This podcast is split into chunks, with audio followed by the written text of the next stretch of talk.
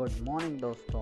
यहाँ पे हम बात करते हैं अर्थशास्त्र की, जो हमारा पॉडकास्ट का नाम भी है अर्थशास्त्र और इस अर्थशास्त्र के थ्रू हम लोगों में फाइनेंशियल लिटरेसी की एजुकेशन को प्रोवाइड करेंगे, जिससे लोग इन्वेस्टमेंट को स्टार्ट करें, लोग सेविंग्स करें, लोग ज़्यादा से ज़्यादा अपना पैसा बनाएँ और बचाएँ।